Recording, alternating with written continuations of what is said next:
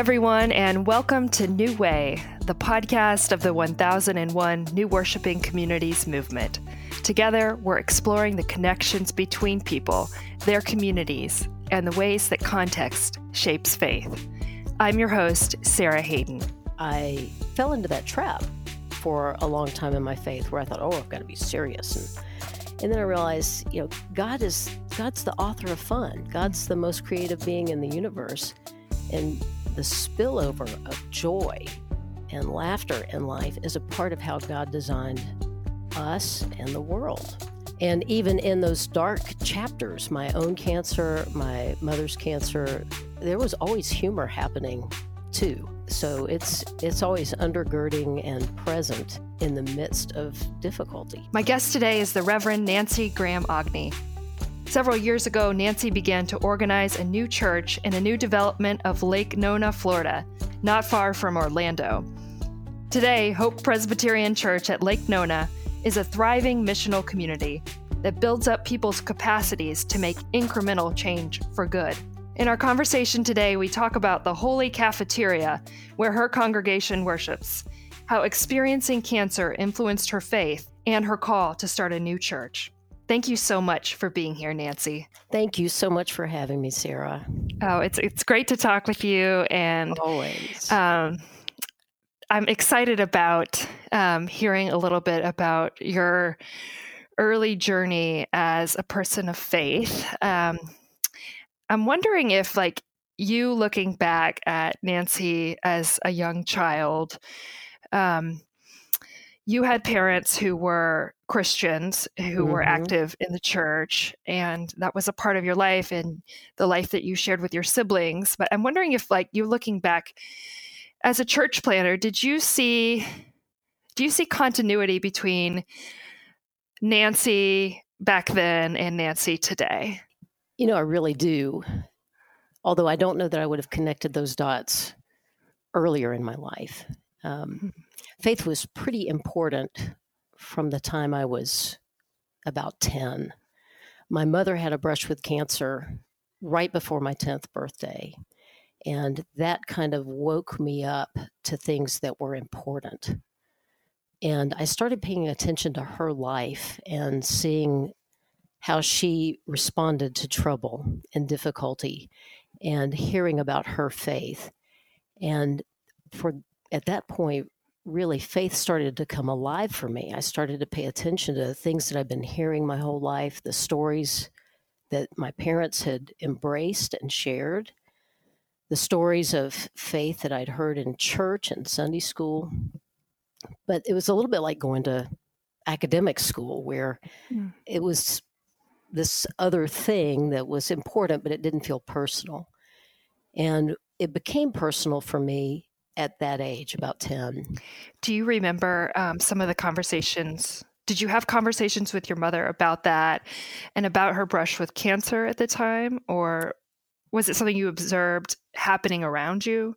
It was it was something that I observed and then we did talk about. It felt very rattling because back in that era, cancer was a death sentence. Hmm. It was it's not today. But at that time, it really was. So I immediately, at age 10, was afraid that I was going to lose my mom. So went into this kind of quiet stage where I was more observing life and paying attention to um, larger things than what had been my focus prior to that. And hearing her talk about her faith and her peace in the midst of that cancer battle really caused me to sit up and pay attention. So I caught uh, faith almost as a contagion at that point. And really, by embracing her depth and love, that kind of carried me into this new, new phase where I got it and it became important for me and understanding kind of a, a personal connection with God through Jesus. Hmm.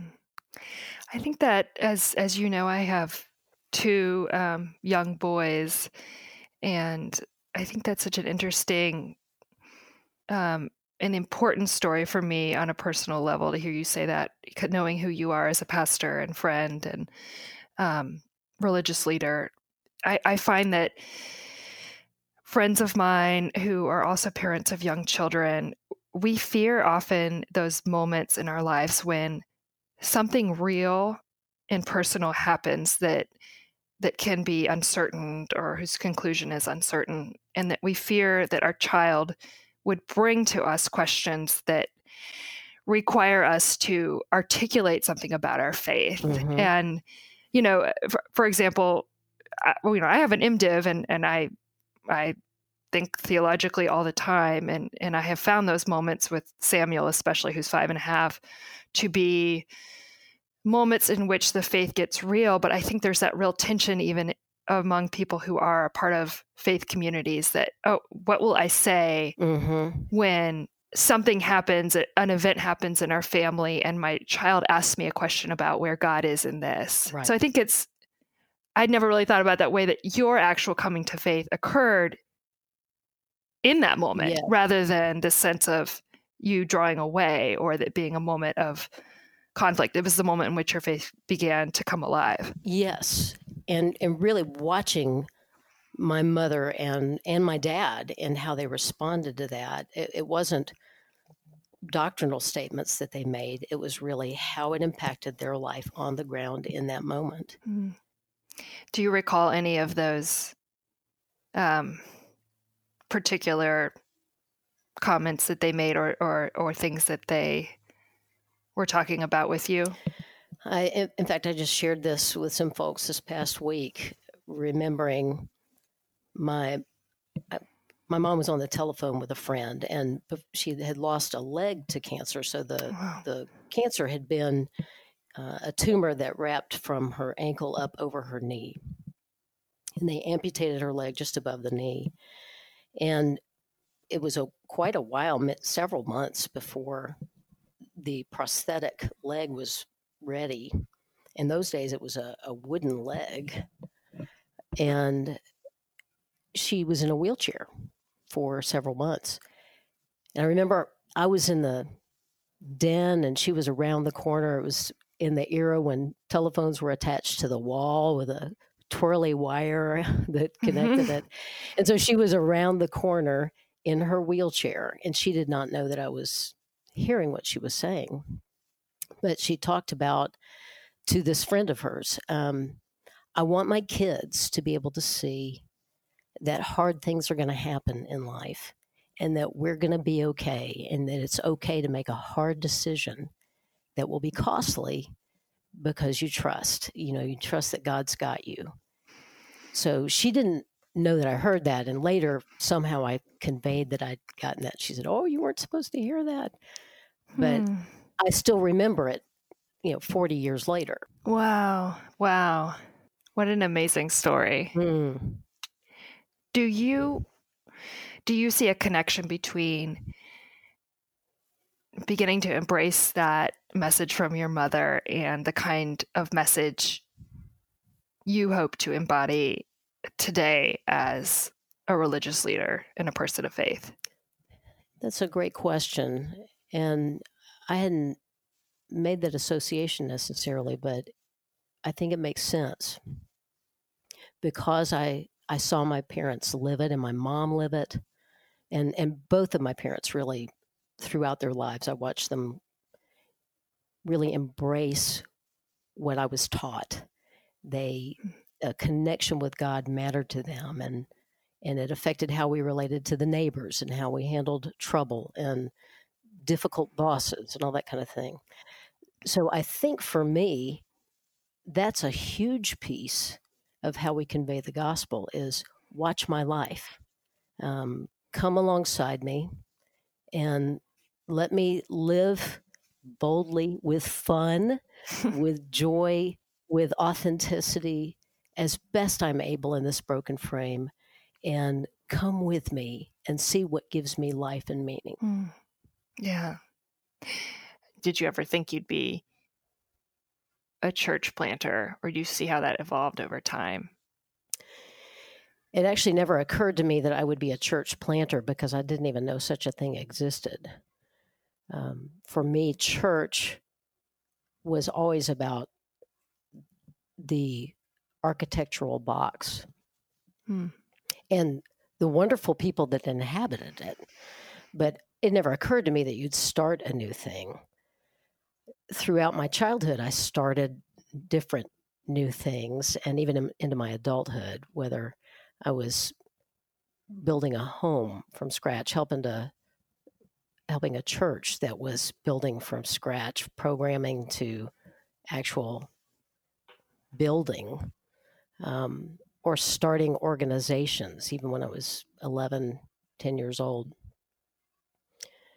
But because church had been important to me, um, I would come home from church on Sunday nights. I would stand up and repeat uh, in front of the television set. I would kind of repeat what the pastor had said that morning in worship. Wow.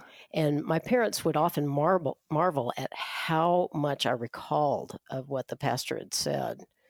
It's a great sign that when we're adults, a lot of times we we kind of zone out a little bit. Kids are paying better attention, right? Yeah. Um, so you'd be up there, you know, just doing the sermon right after him, And- probably. Yes, exactly. Because I grew up in the Southern Baptist Church, and there were not even women deacons there. Everybody, women taught Sunday school, but but that was, and my mother was a wonderful Sunday school teacher, as was my dad. Hmm. But um, that that was not something that a, a woman would do. Would be to to preach or to lead. I have a memory of being. Um, just back from Hong Kong, I'd served with Youth with a Mission in in Asia, and was looking for a job as a writer, which had been my background, um, and wondering about ministry and that kind of thing, and not finding the right fit. And one evening was talking with my parents, and they said, um, "If you could do anything, what would it be?" So I'm 24 years old. I've been a journalist ministry and journalism have kind of woven back and forth in my life. And I kind of laughed and I said, you know, if I were a man, Hmm. I would be a preacher. Wow. And my parents both laughed kind of knowingly and they made eye contact. And my mother said, We have often said that if you had been a son, you would be a preacher. Hmm. so that was totally outside my experience and even at that point not even a remote possibility Wow. What did it feel like to hear your parents say, if you had been a son? it, it felt um, in a strange way because i know that sounds um, negative to some ears but i really heard it as affirming Hmm. because I shared their Southern Baptist heritage, and and they were not saying, "Oh, you know, you're a failure because you're a female," but re- more a recognition of if the culture permitted it, we see this giftedness in you. That's how I heard it. Hmm. And it wasn't until after I'd gone to seminary at a Presbyterian seminary, which I went to primarily because of its location. It was in close proximity to my family. And I was an only daughter, and my parents were aging. And I thought, well, I want to be close to my mom and dad when I do this. I wasn't sure. I wasn't thinking I was going to be a vocational pastor. That really never crossed my mind. I just felt called to go to seminary.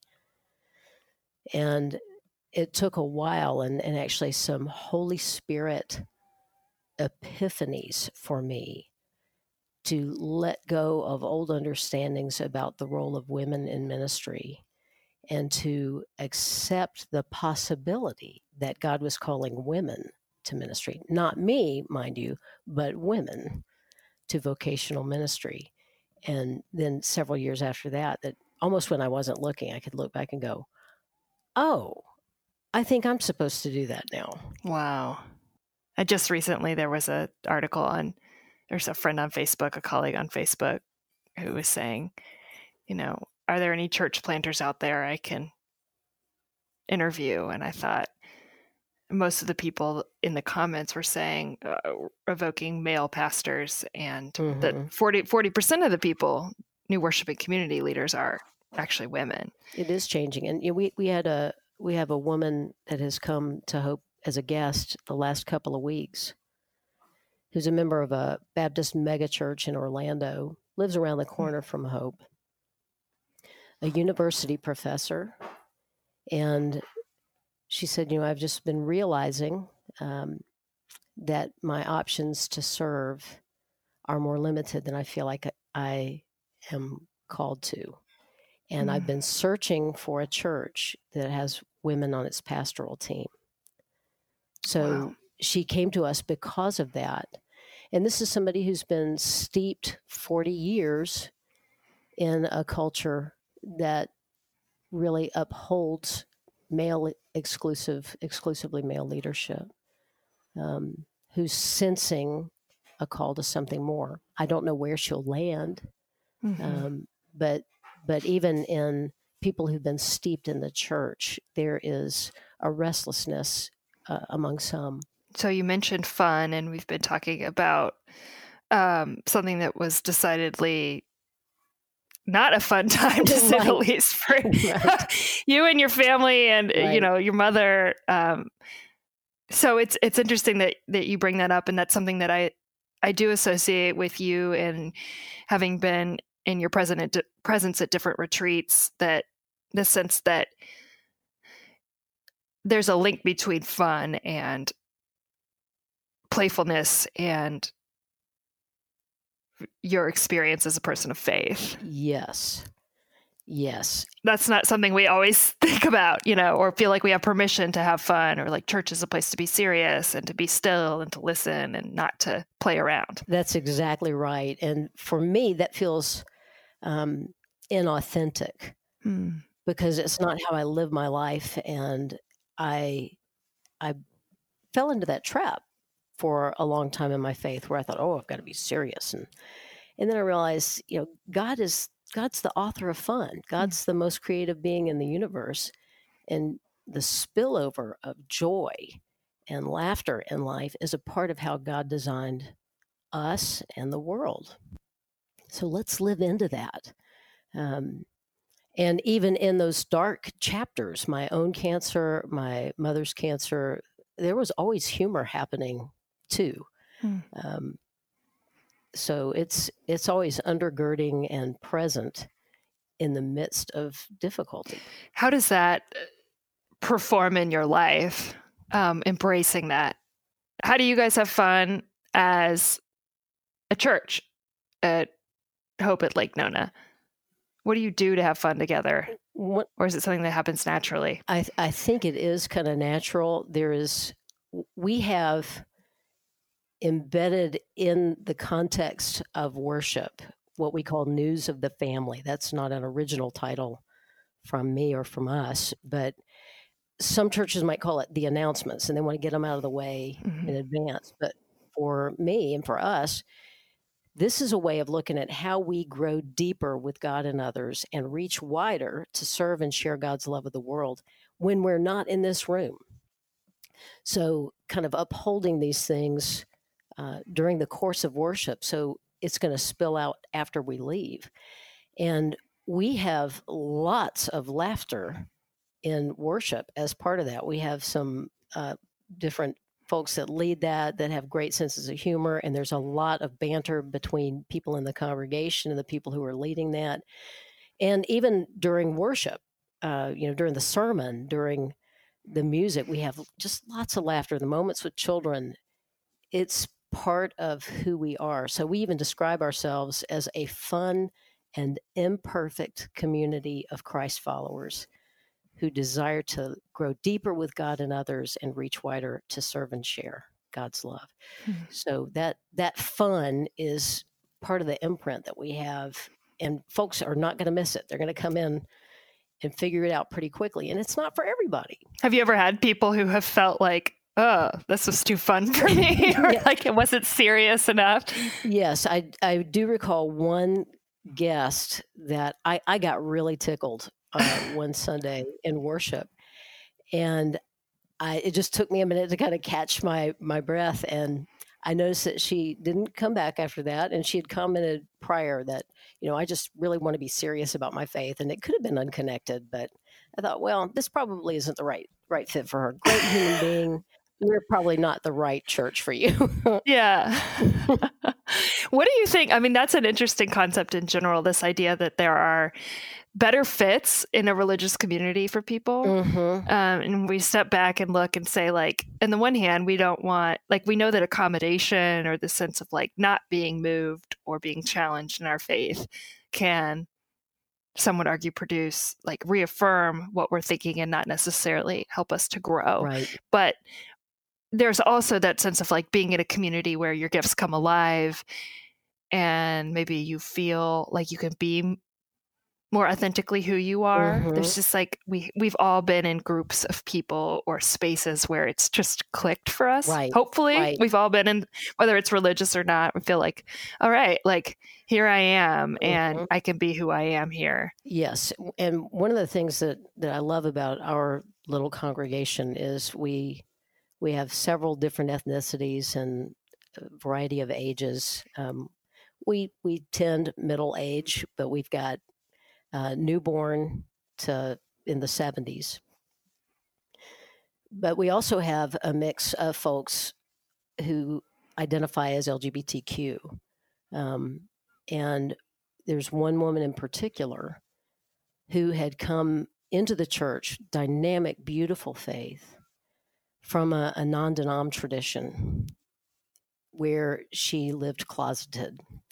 And her faith was robust and real, but she felt like she couldn't be authentically who she was. And this was in a, a, a church in a different state.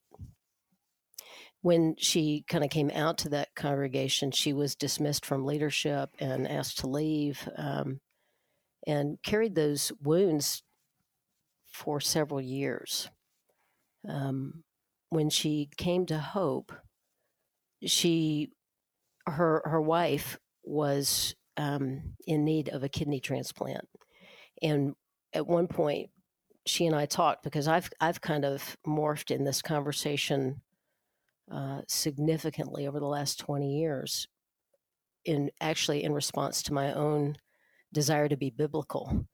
Um, and to be faithful to, to scripture and the spirit of God, that's kind of led me to be more open to LGBTQ people and they're embracing their faith.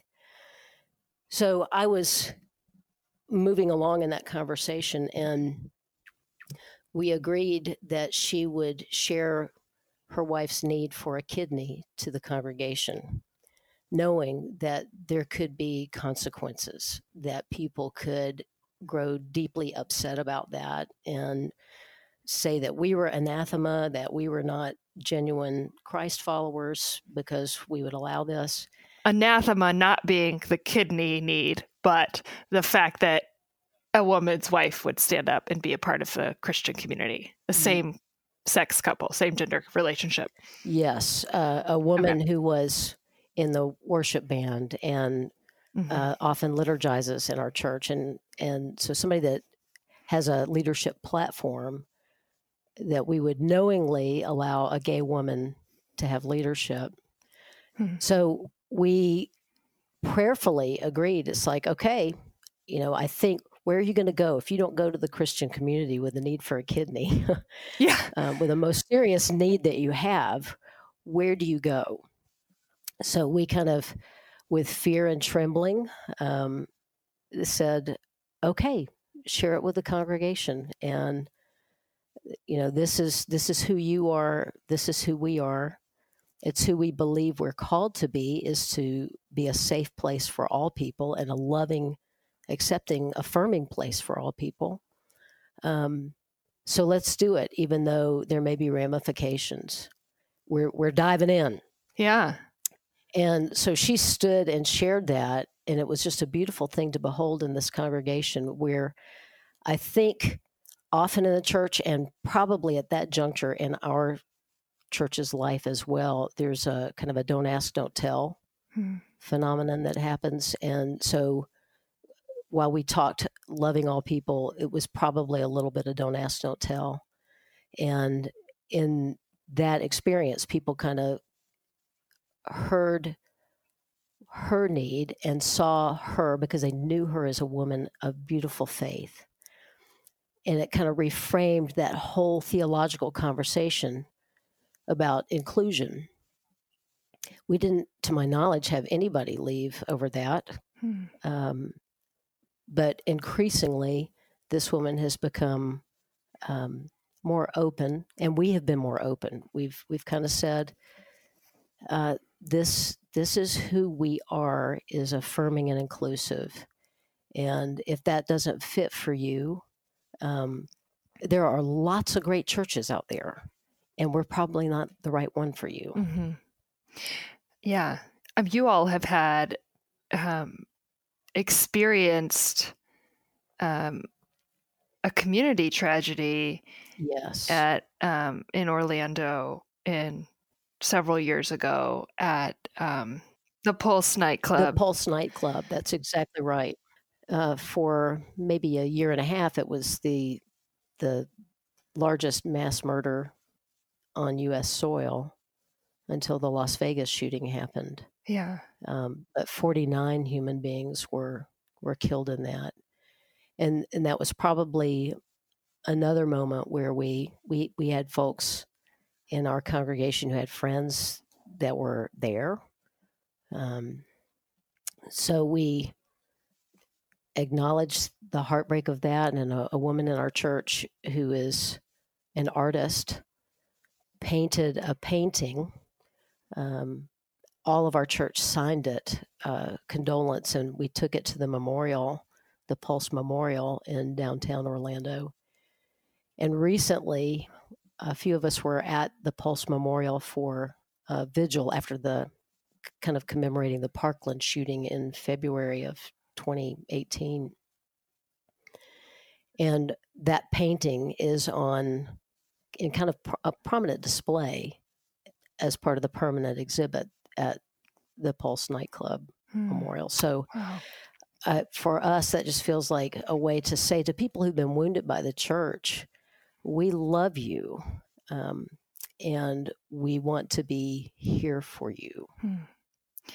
You, um, you have a unique way, I think, as a pastor of walking a community through and, and being sort of porous and transparent about your own faith in a way that's allowed the church to be reflective, responsive, and helpful in situations that have happened um, out in the larger community, such as the tragedy at the Pulse nightclub, mm. the shoot mass um, shooting there. Um, you also have an experience being on sort of the other side of the communication strategy as a mm-hmm. as a journalist mm-hmm. and a photojournalist for the AJC, right? Yeah. So I was, I, I I was uh, mostly a sports writer for the AJC out of one of their branch offices. And then for a suburban chain that's now defunct, I was a sports editor and, and took my own photos. It feels like such a compliment to hear that it's photojournalism. yeah, I, I, was a journalist who took my own pictures, but um, it's an interesting thing to think about, like that that you were on both sides of that. And I wonder if there are lessons that you've learned in the ways in which we receive information, we disseminate information, and the way that we've shaped people and communities' responses to events. Uh, that whole mix of um, the human experience mm. and how you see now as a pastor um, where you want to be along those lines because you're not necessarily the out front like i don't i don't i don't see you as someone who's the first to gra- show up at the protest necessarily mm-hmm. and i don't mean to, that you wouldn't show up at a protest but that you have this way of the the long view mm-hmm. of like holding relationships and people together through important events um, and sometimes events that separate and divide us. I think that's probably true. And while social justice is something I, the longer I live, the more, the more I believe that social justice is interconnected with our call as Christ followers. So I might show up at a protest. Yeah. Though that's though, as you say, that's probably not going to be my first recourse. But as an example, if you'll allow me to backtrack here for a second, Yeah. um, after the Christchurch uh, shootings, in which 50 people were killed at two different mosques in New Zealand, um, our, we were at a, we call it Bible doing, which we borrowed from Bob Goff. Um, rather than Bible study. I like that. That's Isn't it so good. awesome? It's, uh, It's so we, good. we loved it and immediately adopted it when we read that from him. But we were talking about how distressing it was that these people had been targeted because of their faith, and wondered how do we show solidarity to them. We've we've sent cards, for example, after the Sikh killing and after the killing at uh, Mother Emanuel in Charleston, we signed cards we sent to the Newtown mayor uh, to to people just to say we we're far away, but we love you and we care. So, what do we do these people that are in New Zealand? And someone in that Bible doing said, why don't we just reach out to the Muslims in our own neighborhood? Hmm. So, we signed a card and sent over to the Islamic Center of Central Florida and to, to speak our, our support and love as neighbors. We're not saying you're the same as we are. You wouldn't say we're the same as you are, but we can love you.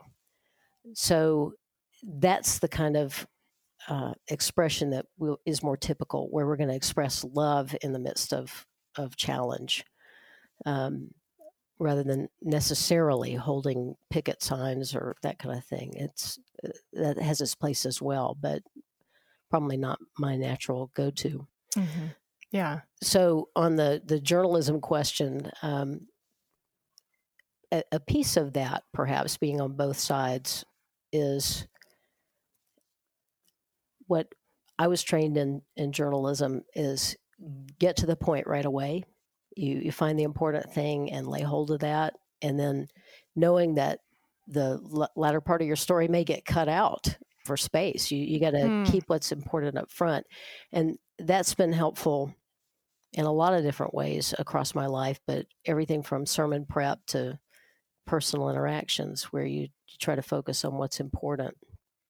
And then also, I think my greatest strength as a writer was focusing on individuals, kind of writing feature stories about men, women, boys, girls, um, so that kind of calling out their personality and helping them to be expressed through my language. And I, I think that kind of bears out as well in, in how I love people and how um, we as a congregation love people by holding up the individual and helping them to kind of shine. Hmm. Yeah. It comes through. You guys actually have a couple of unique um, scholarships, like the way that you use money as a Mm. community collectively. And and this is something that the Christian church has always done is shared it's recorded in Acts, this idea of the early church, people sharing what they had in common with each other. Um, you guys have a couple of um, scholarships that you offer and grants you offer that have, to me, exciting. They they've it, they've formed some important relationships Mm. both within the church and outside and connected to people outside the church. Would you tell us a little bit about um, those efforts? I, I will. Uh, the first one that I, you're referencing is something we call Hope Scholars. And we really prioritize the priesthood of all believers and that it's not more holy to be a pastor than a plumber or a teacher or a doctor. Whatever you do, do that to the glory of God. Do that um, as a as a witness to the world. Hmm. As a piece of that, we've tried to highlight education and encouraging people to be all that they're called to be. So every Lent, for the course of the seven weeks of Lent, we invite free will offerings, and occasionally we'll have additional things that we do. We have several times done what we call a yard give, kind of clean out your closets, bring it to the church. if you see something on the table that you want, take it. There's no obligation, but you might want to just drop something in the plate for Hope Scholars if you're inclined to do that. We've done dessert auctions and kind of things like that to generate some money for for Hope Scholars. Um, but the idea is that anyone who attends Hope at least once a month or has a parent who attends at least once a month is eligible for a college scholarship through this fund. And that we ask them to write a one page essay because we don't want this to be an overwhelming amount of work for people, hmm especially when we have no idea how much money we're going to have in the pot, right? Yeah. Um, I mean, it could be for twenty five dollars. As you raise it each year. exactly, Yeah, exactly. We yeah. clear it out every year. So, um, a one page essay that will intersect their life and faith. It might be how will you seek to live out uh, your faith in Christ as a on the campus, or what about this career or this major uh, is an intersection for you with your faith. We- And we also have one question that is not explicitly faith based, so that if a kid, for example, a, a young adult whose parent attends Hope, is not a particularly faith ish kind of person, we don't want them to pretend or to feel like they have to, to say some certain phrase in order to, to get generosity from the church Mm. we try to have one question that they can answer honestly without pretense. So it might be why do you think it would be beneficial to the greater community for our church to support you in this effort or something like that? Yeah. And then if you write an essay, you're going to get money. Mm. Uh, we, we divide it evenly among in house applicants, although there is a reading panel who will gauge whether one essay, not one human being, but one essay, is kind of stands out in that in that group.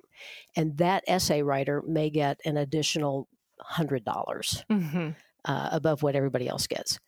But then there is one equal value scholarship that is given at an at risk high school in Orlando with whom we share some prehistory. So we will go on senior awards night and present a scholarship to a student that the, the administrators have chosen from that graduating class. And it will be at least as much as the people at Hope got.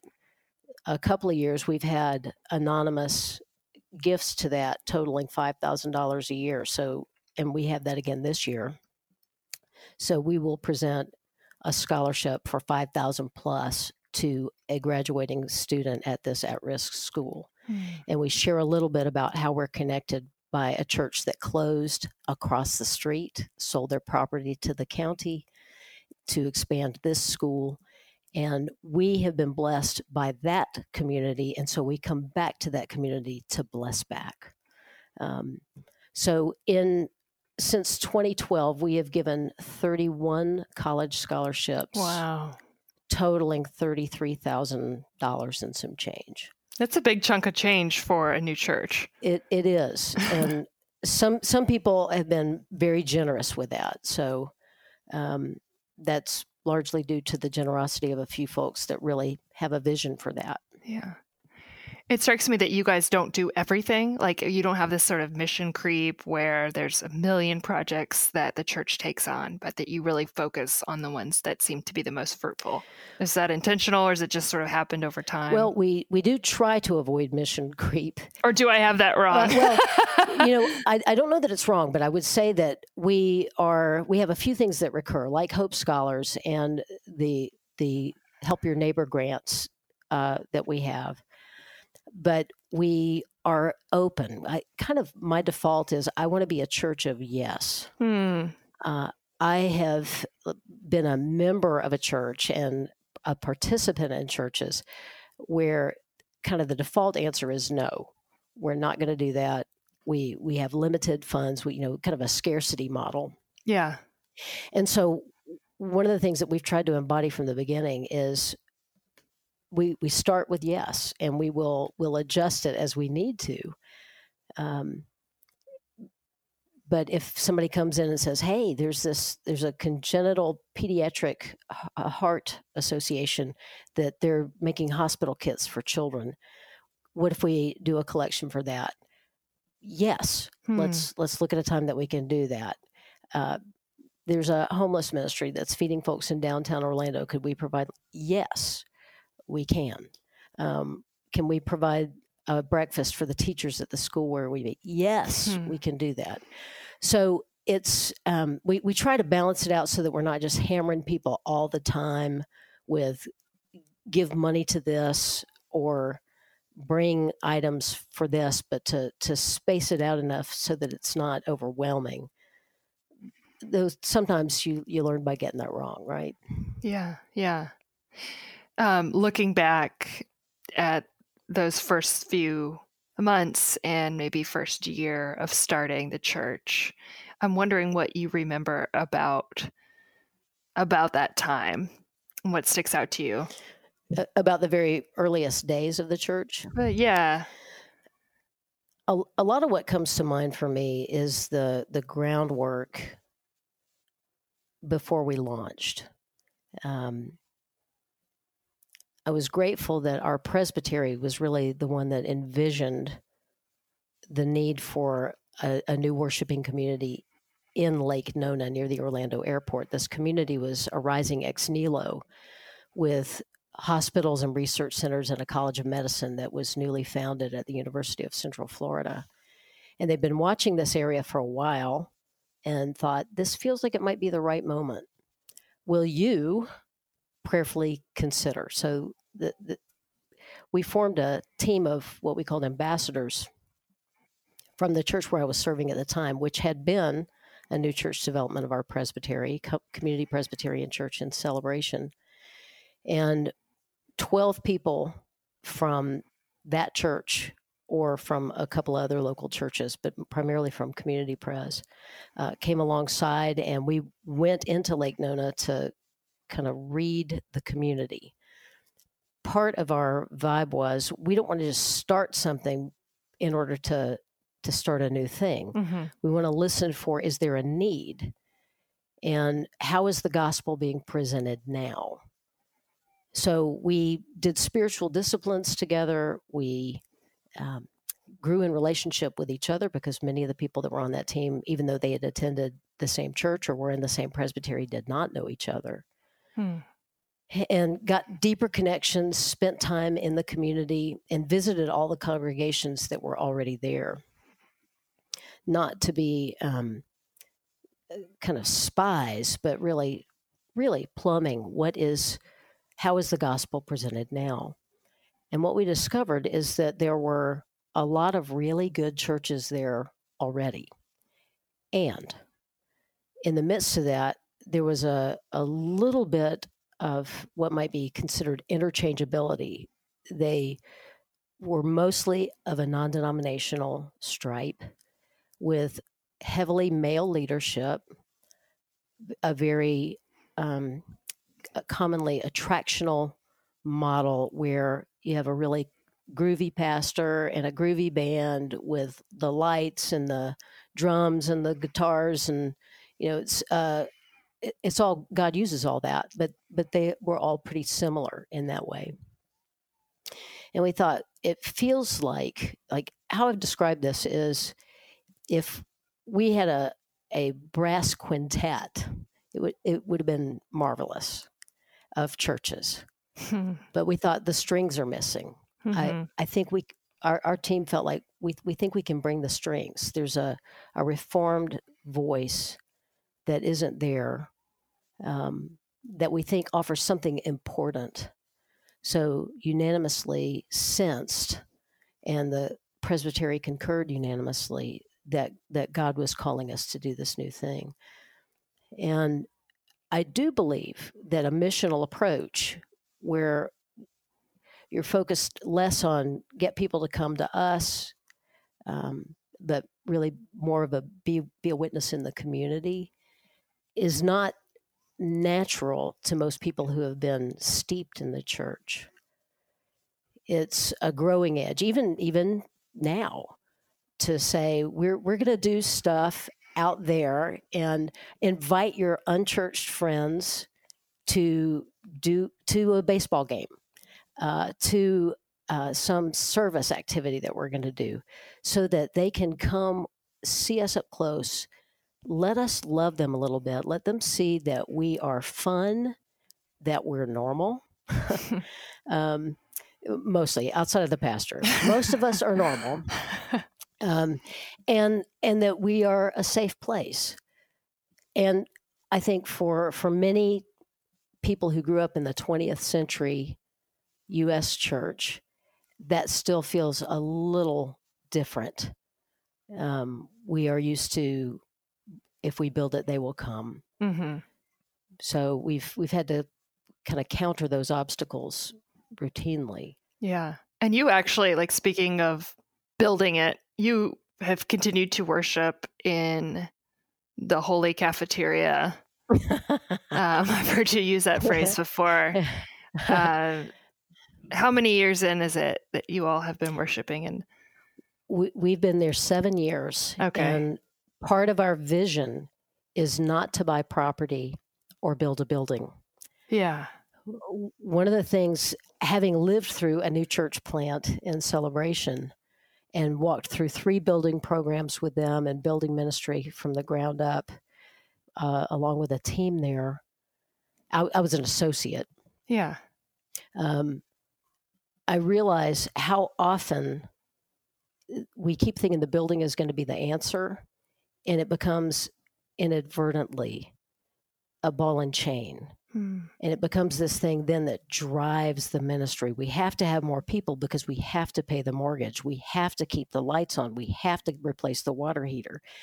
And and so that becomes the framing element of your existence because we are not interested in buying property or building a building, we are able to give freely into the community, giving away 20% of our offerings, identifying projects that we can support, you know, raising an ark for Heifer International, um, doing things for the school where even paying rent to the school blesses our community because that goes into the coffers of the school. Hmm because we have not been focused on property and buildings since 2012, we have been able to give away more than $400,000 outside our doors. Wow. If if we were if we had to worry about a mortgage, that would never have happened. Yeah. How much would you do you think you would have spent on a mortgage by then? Have you ever calculated that out? I, I have not, but I did price at one point before we launched office space in Lake Nona um, which is a burgeoning, fairly affluent community. And just a storefront office at that point would have been $40,000 a year. Okay. Um, that doesn't include furniture, phones, lights, um, computers, any of that. Yeah. And so by not not doing that and working remotely from homes and in restaurants, um, we were able to save all that money just on on rent. Yeah, that's amazing. I've got to ask, do you ever really pine for one aspect of a building or is it just completely do you ever have a dream of like if I could just take this one thing of having a building? or are you like, no, yeah, I don't yeah. want it? I, I, think mostly I'm I'm happy to be rid of it. Um, mm-hmm. and and yet there are things like when we are gathering our, our discernment council, which has been the precursor to a session. When we have gathered in restaurants, it's oh, it's not necessarily conducive to having really uh, careful conversation with staff coming up and you know who got the poppy seed salad. You know, it's um, it's not really easy to do that, and and you have to be careful about what you say where. Mm-hmm. So th- there are times for a situation like that that I think, oh, for the the privilege of having a building where we didn't have to pay extra to yeah. be there. Um, that that's a definite advantage. Funerals and weddings, you can usually figure something out.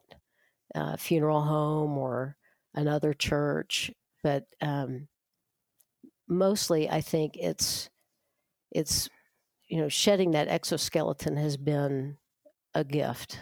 Hmm. Sounds like it.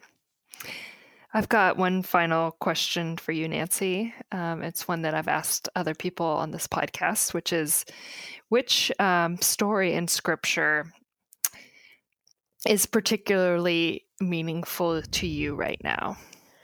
The one that has been lingering with me for a long time and has been foundational actually to the forming of hope, but it it still has not lost its energy for me is the passage in Luke 4 where Jesus goes into the hometown synagogue and opens the scroll of Isaiah hmm.